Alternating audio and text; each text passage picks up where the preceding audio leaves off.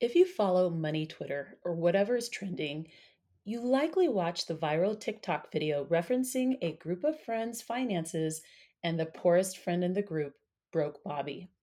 Broke Bobby makes $125,000 a year, and I thought I would record a quick podcast about this video and what I observed and what I thought about when watching it and just reading all of the Twitter reactions to it.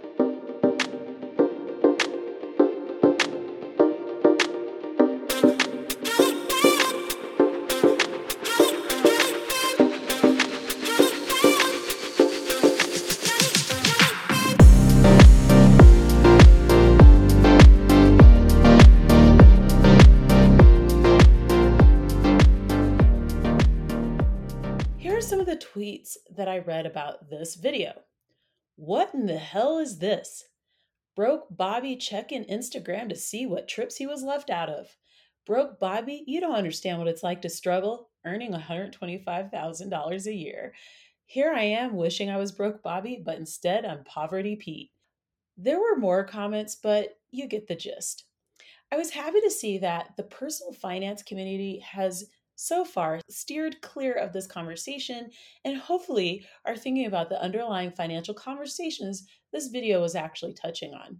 First and foremost, I want to bring up the fact that if a group of friends feel comfortable enough to discuss money and finances with one another, that's a wonderful thing. The spreadsheet that they used indicated what people earned, how much time they could take off for vacations, what their budgets were, and where they preferred to travel to, and where they were open to visiting. It also shared their enthusiasm for gambling or not. That was kind of funny. The list they, that they created really respected financial boundaries, eliminated awkward conversations around money, or at least some awkward conversations around money, and set financial expectations. I actually love that they're earning fantastic money and wonder what are the different types of fields that they're working in. However, this conversation also brings up the old adage look at who you hang out with, and those people may potentially be a mirror of your financial values, your earnings, and even social class, a topic that quite honestly makes a lot of Americans very uncomfortable. But upon rewatching the video a couple of times, I started to make note of the financial conversations that were at the heart of the really strong reaction to the video and why it went viral. In 2019, the US Census reported that the median household income was $68,703. The real median income for women in 2019 was $47,299. Broke Bobby apparently makes $125,000 a year. Access to time off. You've heard me bitch about this before, but lack of mandated time off and time flexibility is a huge problem for American citizens and just the labor market. That's part of, in my view, why people are so ready to just be like, you know what, fuck it, we're gone. The time off that this group has access to is almost as big a deal as their earnings. Broke Bobby gets nine days off a year, whereas Sean, the friend who earns the most in the group, gets unlimited paid time off. This TikTok video also created an unexpected conversation around class in the United States. We often pretend like classism doesn't exist or classes don't exist here, but the same people pretending that classism isn't real are the same people that believe racism is just made up. So, how does class show up in this video? Professions. I actually wondered what type of work these people were doing and what was their expertise. I would wager that there were a lot of entrepreneurs or people in tech or highly placed in industries where they pay their professionals at a higher rate. I found myself thinking about thinking about which industries they were working in. I asked myself, where do these people live and how did their original friendships develop? And real talk, I do think they're probably in New York or San Francisco. Is broke Bobby broke because he's around people who encourage, even on a subconscious level, spending beyond what he can afford? In fact, in the book, The Millionaire Next Door, one of the practices that many of the people who were interviewed and that followed was living in communities that were a lot less expensive than what they could actually afford. It saved them a lot of money by doing that, but it also eliminated financial peer pressure. Confusing financial priorities and what they're willing to spend on different trips. It was a little confusing because you would look at the spreadsheet and what people were willing to spend for what kind of didn't match. But then I thought about it. So Broke Bobby indicated that he would pay $10,000 for three days away versus 5000 for seven days but he only has nine days off a year so maybe that's why he would pay a premium for that trip here's some more reactions Luvvie Ajayi, author and all around cool person, had the following reaction that she shared on Twitter. That broke Bobby video is trash and indicative of how callous we've become about the accumulation of money to turn your friend's ability to hang out with you on hang to hang with you into some spreadsheet and then classify the one who makes the least amount of money as broke is cold. This is not aspirational.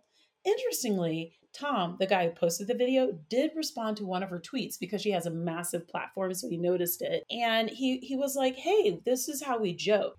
So that was interesting. Here's another reaction. Been feeling bad all day for broke Bobby. Damn. Greed, admiration, frustration, and bafflement all came up over and over again in the Twitter threads. Eagle eyed folks also noticed that the video's poster makes money purchasing Section 8 properties, basically renovating them and then selling them for more than his original investment. Basically, he makes money via a gentrification business model. I'm not sure what the poster's original motivation was to share this video. Given that he is good at list building, maybe he felt that this video in particular had the potential to grow his business leads, which I'm 100% sure it did. Or maybe he was just thinking it was funny. Like maybe it just was a funny thing he thought he would share. The more I reflect on the video, the more it leaves me, unfortunately, with a negative reaction. Something about it just lands wrong, even though I laughed when I first watched it. I'm relieved to see that the personal finance community and so personal finance and money Twitter basically, they've surprisingly held back on making too many comments about this video. People in the personal finance space are likely leery to touch on the content of this video for fear of being seen as tone deaf, not being thoughtful enough about the topic, or just being disconnected from the reality of the lives of the people who form their their online communities. But when the financial bad takes come, and they will, I plan on sharing them with Matt Lane. He is the creator of the Financial Bad Takes bracket. And he was also the guest on my show earlier this week, where we talk about financial bad takes and building a more empathetic personal finance space. I've included a link to that episode in the show notes. This video inadvertently exposed a lot of the unspoken financial tensions that we're dealing with in America right now. Conversations about increasing just income.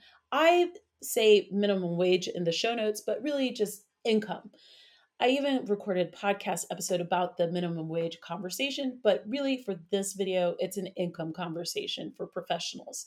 Work flexibility and time off, again, I'm pissed off about that as an issue in the US. With a large percentage of American workers having experienced time freedom for the first time in their lives during the past almost two years, this is something that I think this issue is at uh, is top of mind for a lot of people. And then finally, lack of respect. Ultimately, the joke just doesn't feel funny, but maybe it's because we're on the outside looking in in more than one way. What are your thoughts about Broke Bobby and the conversation around that video?